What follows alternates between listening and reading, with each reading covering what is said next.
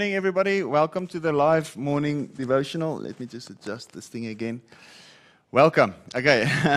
so, yesterday we spoke about thoughts and uh, we spoke about setting your mind and keeping it set. So, uh, today I want to just uh, bring your attention to Philippians chapter 3. So, um,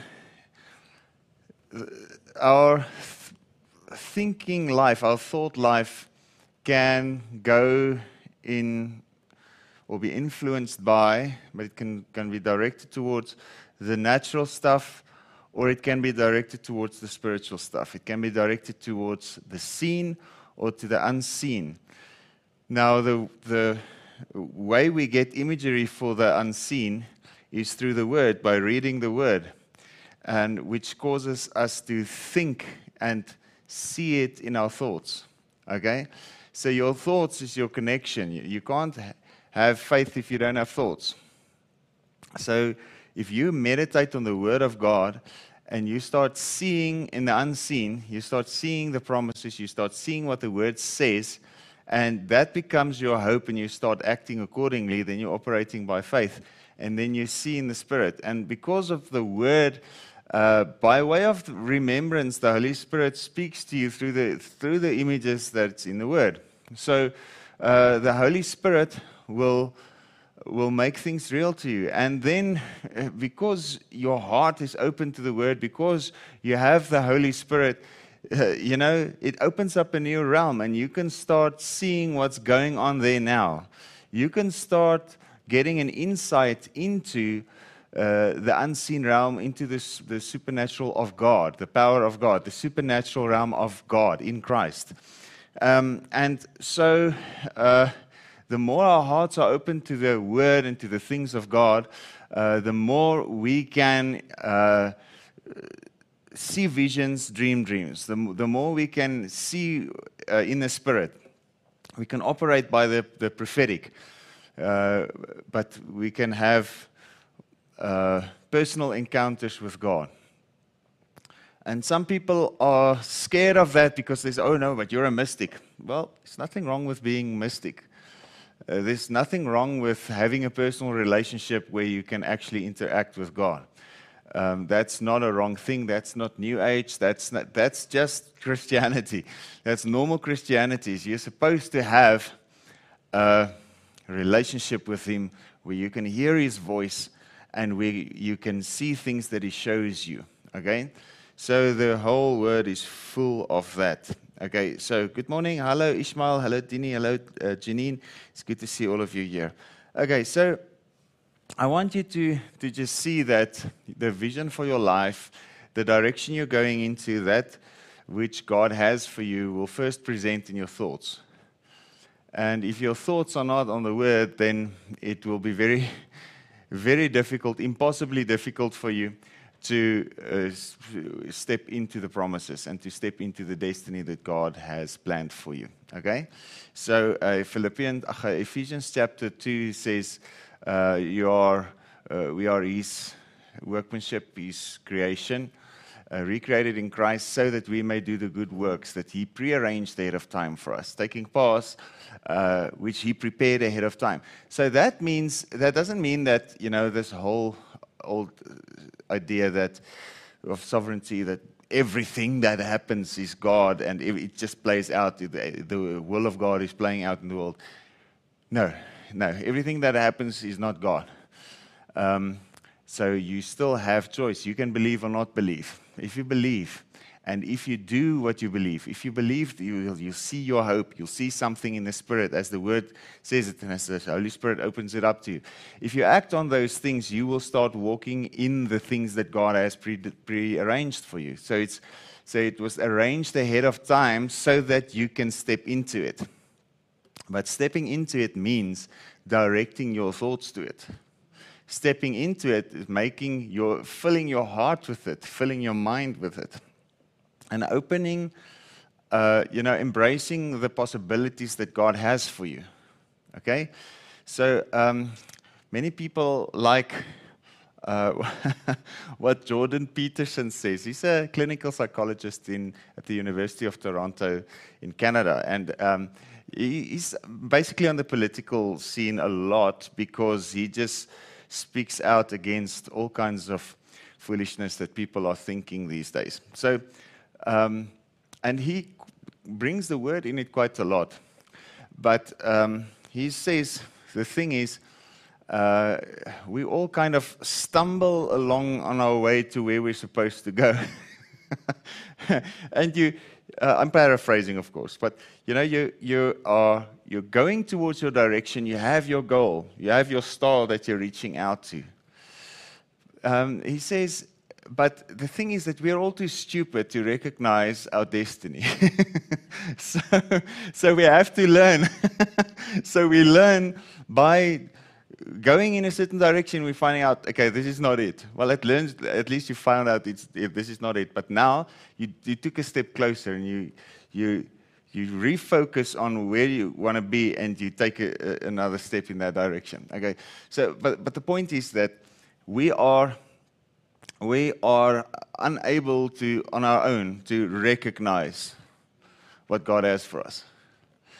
If you think you're going to, by a natural mind, recognize the good things God has for you, your, your idea of how to get there is different from God's idea of how to get there.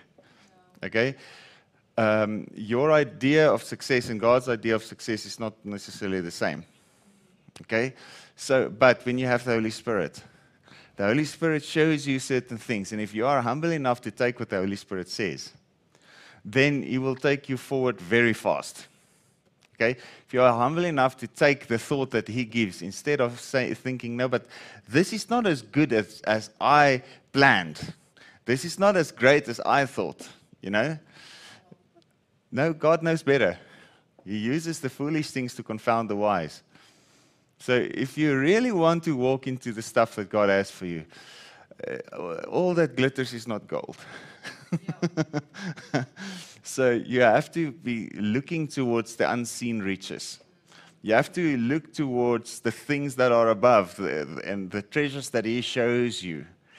And if your value system is recalibrated and you, and you get to, to value the things that God shows you, then you will uh, take quicker strides to where you're supposed to be. All right? So you still take the, the step. You, stay, you, you still do something. It's faith. But you walk after this thing that you see, but where do you see it? You see it in your thoughts. Your vision that is from the Spirit has to be refined, it has to be uh, reframed every day, okay? So that you can clearly see what God has for you, okay? It shouldn't always just be a dim reflection. Just keep on looking and it will become clearer and clearer and clearer and clearer. Okay, so that is the clearer and clearer we see his face. All right, so your thoughts need to be renewed and uh, uh, transformed into his way of thinking and his thoughts and his thinking. So when he introduces something to you, you know, take it. Yeah. So recognize when it is him that is speaking. Yeah. Okay. All right, so Philippians chapter 3 says, Furthermore, verse 8, I count everything as loss compared to the possession of the priceless privilege, the overwhelming preciousness, the surpassing worth, and the supreme advantage of knowing Christ Jesus my Lord. All right, value system. All right, so what's valuable? What is worth pursuing?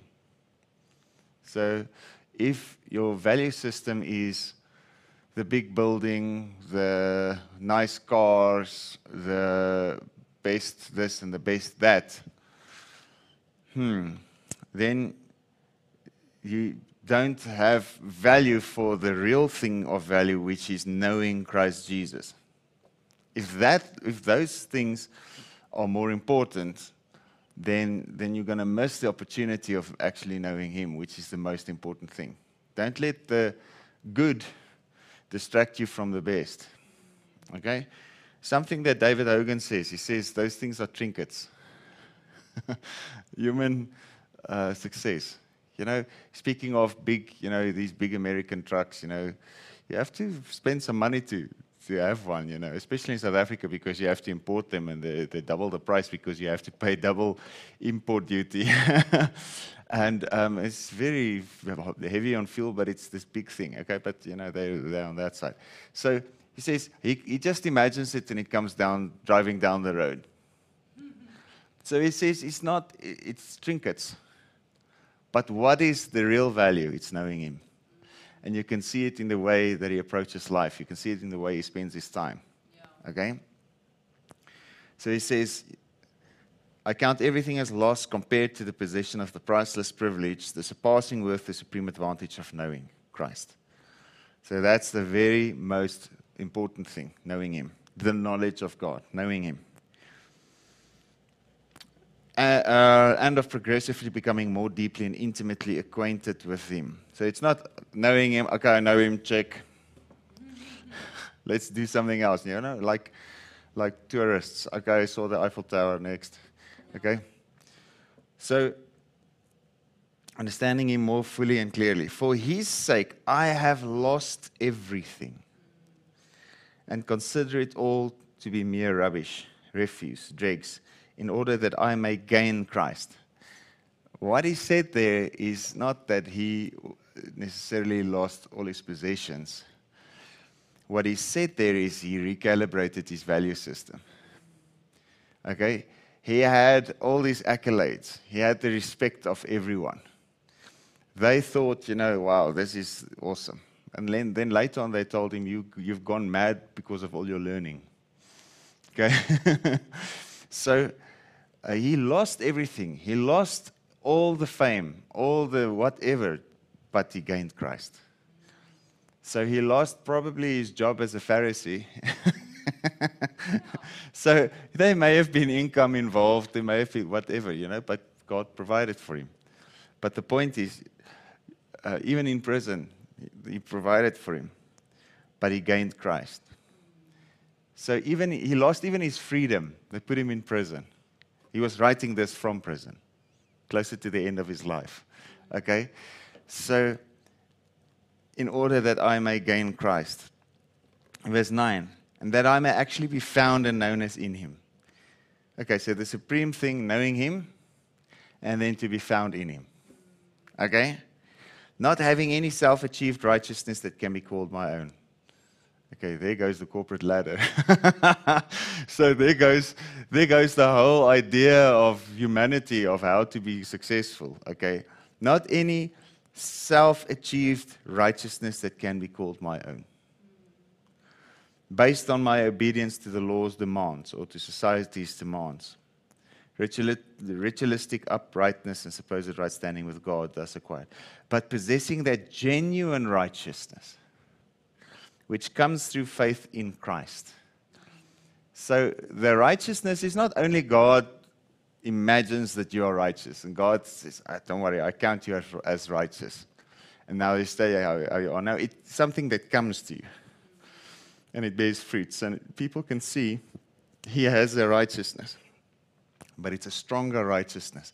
It's not a righteousness that can fail like human righteousness, that is dependent on our abilities and our power but it is His righteousness, Him acting, Him thinking, Him doing, Him speaking. Okay? Which comes through faith in Christ. Right standing with God, which comes from God by saving faith. That's a life where you lose your right to an opinion. You forsake, intentionally forsake all decision making power and you give it into His hands and you just do what He says. Okay? That is trust.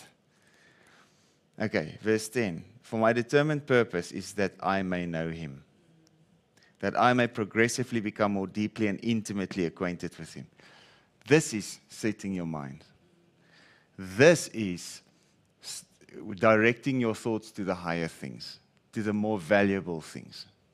Then he says, perceiving and recognizing, understanding the wonders of his person more strongly, more clearly. This is looking through the glass to the face of Jesus, and you see the glory in his face being transformed into his very own image. This is the renewal of the mind. And he says, And that I may in the same way come to know the power outflowing of his resurrection. So now you get to know him. And as you get to know him, you get to know the power flowing out of him. Okay, so do you want real power? What do you want to do with it? You know, is it just for your own gain? Is it just to look important? To look like the main. There's a lot of stuff that people have laid down on the, as a sacrifice on the altar for them to be operating in the power of God. And I'm not saying, oh, you have to suffer to get it. That's not what I'm saying. What I'm saying is, you have to forsake your natural life to gain the supernatural life. Jesus said it so many times. If you try to save your life, you will lose it. But if you lose your life for my sake, you will gain it. So you lose this, the natural in order to gain the supernatural. With other words, you, knew, you lose your natural thinking, your natural paradigm, in order to gain the mind of Christ. To get to know Him, to understand Him more fully, to know Him more fully, and then shoo, the power coming out of His resurrection. He says,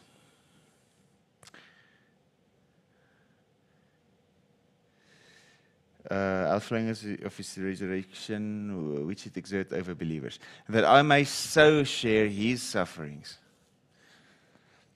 as to be continually transformed in spirit into his likeness, even to his death. So I share his sufferings by sharing his spirit. That spirit was in his body when he suffered on the cross. I have that spirit. So I just lose my life. So my suffering is simply this I just lose my natural life. I lose everything. I lose my plans, my ideas, my hopes. I lose my everything I want to do for God. Everything I wanted to do in the world. You know, your idea of what you wanted to become, your idea of how successful you could have been. With other words, you lose your life, like someone who goes to prison. Okay? you, you, but it is, you're a bond servant of Christ, so it's a good prison. so, but you willfully lay it down. Yeah. Okay? That is the suffering. He says, in spirit transformed into his likeness. So it's him living in me. So that means we die to self. So that means in spirit, I'm transformed into his death. And that's exactly what Romans 6 says. And that's the picture of baptism. You died, he died for you. In baptism, you die in his death. Co buried, co crucified, raised up to life. I wasn't there on the cross. I didn't exist beforehand. I wasn't there. He was there. But through the Spirit that indwells me, I have the spirit that was there. So that spirit that suffered on the cross, that spirit that went that went through death, spirit went to the Father, body to the grave, soul went to hell to preach, not to suffer. He suffered on the cross. And he took back his life again. He says in Romans 6 Even so, consider yourselves also dead to sin so, what is sin? Romans 14 says that which is not of faith. Everything that doesn't spring from the hope that, that comes through the Spirit of God when you read the scriptures. That which is not of faith is sin. So, I died to sin. Even so, consider yourselves dead to sin, but alive to God. A whole new life. Okay? Whole new ideal of mind. Whole new paradigm whole new everything, okay? Whole new vision. In the hope that if possible, I may attain to the spiritual moral resurrection. You see, it's the death, the resurrection, the power. Getting to know Him, He died, so I die in His death. He was raised, so I'm raised with Him. And then the power flowing out of Him flows out of me. So go crucified, go buried, go raised, go seated go reigning. Okay? You know the scripture, Romans 5:17. Okay, so that if possible I may attain to the spiritual moral resurrection that lifts me out from among the dead, even while in the body. you don't you don't have to go through the grave. Not that I have now attained this ideal or have already been made perfect, but I press on to lay hold, grasp, and make my own that for which Christ has laid hold of me and made me his own. So, in your mind, you have to grab and hold fast, lay hold, make it your own. In your mind. Your mind needs to think like his mind. Grab a hold of this resurrection life. Grab a hold of the supernatural life and let go. Loose yourself from what is behind and stretch forth for what is in front of you. Okay. Verse 13 I do not consider, brethren, that I have captured and made it my own yet. One thing I do, my one aspiration, so it's a whole new way of thinking, of striving, forgetting what lies behind. All the accolades, all the ideas and hopes and plans and things, you know? and straining forward to what lies ahead. So, what lies ahead? Christ. What lies ahead? His resurrection power. I press on toward the goal to win the supreme heavenly prize to which God in Christ is calling us upward. So let those of us who are spiritually mature and full grown have this mind. Do you see there? It's your thoughts. And hold these convictions. And if any. Uh, if in any respect you have a different attitude of mind, God will make that clear to you also. Also, let us hold true what we have already attained and walk and order our lives by that. Doesn't mean we lose ourselves from what God did in our lives yesterday. Hold fast to the good things. Don't just take some thought that someone gave and you go off on a tangent and you wreck your whole faith life. But he says we reach out to know him, we go deeper, we, we set our minds to the higher things and we attain the thing uh, which God grabbed us for. Okay? So it's an eager taking, seizing from our side. That word in the King James, apprehend, uh, in the Greek, it means an eager seizing. Also, for which God has seized us. Okay? So um, get your minds on Christ. Brace up your minds. Be sober. Be vigilant. So look to Him. Okay? Get your minds fixed on Him. And in your mind, loose yourself from what's behind. Loose yourself from past hurts. Loose yourself from past praises from what you were when people thought you were great. Because if you take this road, those same people will say you're crazy. Okay? so we're not living for the praise of, of people. Lose yourself from those things. We're living for an audience of one. Grab hold of Christ. Get to know Him. Make it your determined purpose. That's a supreme advantage. All right. Good send us an email. Thank you for listening. May this really bless you. So, hello, Marika. Bless you. It's good to see you there. Um, hello, I greeted Ishmael and Dini also, and Janine. So, bless you guys. Have an amazing day. Pray for us for the whole thing with the church.